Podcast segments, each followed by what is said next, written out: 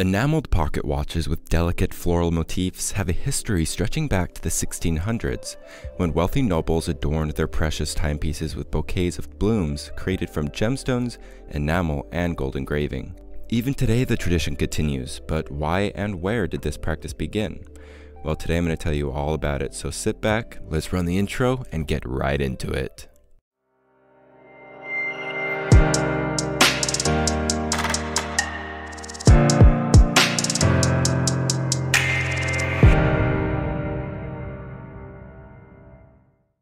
During the 1500s, the Franciscan monastery of Nuremberg, Germany, had a history as the center of local scientific and astronomical knowledge. During that time, it housed a famous young Esselie from 1504 to 1508 named Peter Henlein, a locksmith who learned skills while there, including a deeper knowledge of the craft of clockmaking. This knowledge helped Peter invent the first watch in 1510. An amazing accomplishment, Henlein became known as a master of small portable ornamental spring-powered brass clocks, very rare and expensive. They were fashionable among the nobility of the time, worn as pendants or attached to clothing, which can be considered the first watches. A pocket watch told society so much, with regard to social standing and place in society.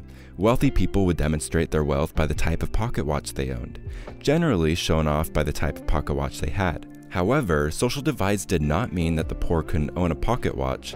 Although the type of metal it was made from could range from brass to silver, the sentimental value could remain priceless, no matter the person. The same could be said today, in fact.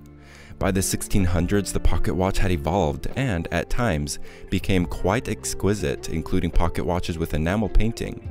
In French examples, these watches were produced in the central France town of Blois, but toward the middle of the century, production shifted to Paris. The watchmakers of Blois used material from rock crystals that were set with enameled gold.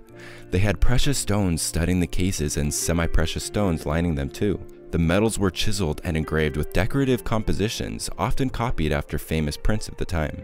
Later in the century, there was a shift to use gold covered with a hard and opaque white enamel that was ornamented with very thin and fusible colored enamels.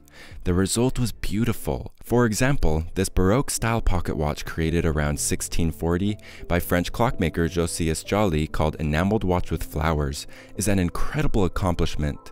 The basse-taille approach used in this enameling technique created a low relief pattern in metal by engraving. The entire pattern was created so that its highest point was lower than the surrounding metal. A translucent enamel was then applied to the metal, allowing light to reflect and create an artistic effect.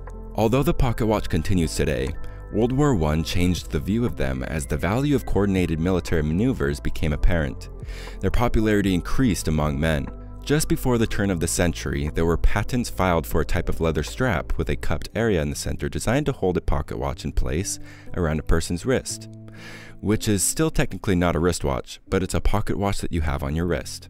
During World War I, trench warfare made coordinated troop movements the focus of combat and British generals gave orders from locations far from the front lines. The timing and clarity of orders were essential to the success of operations. A tactic called a creeping barrage required a group of infantrymen to advance just behind successfully farther reaching rounds of artillery. Careful timing was a matter of life and death, and it became more important for every soldier to have a watch that they could read quickly and easily. The new wristwatch was here to stay.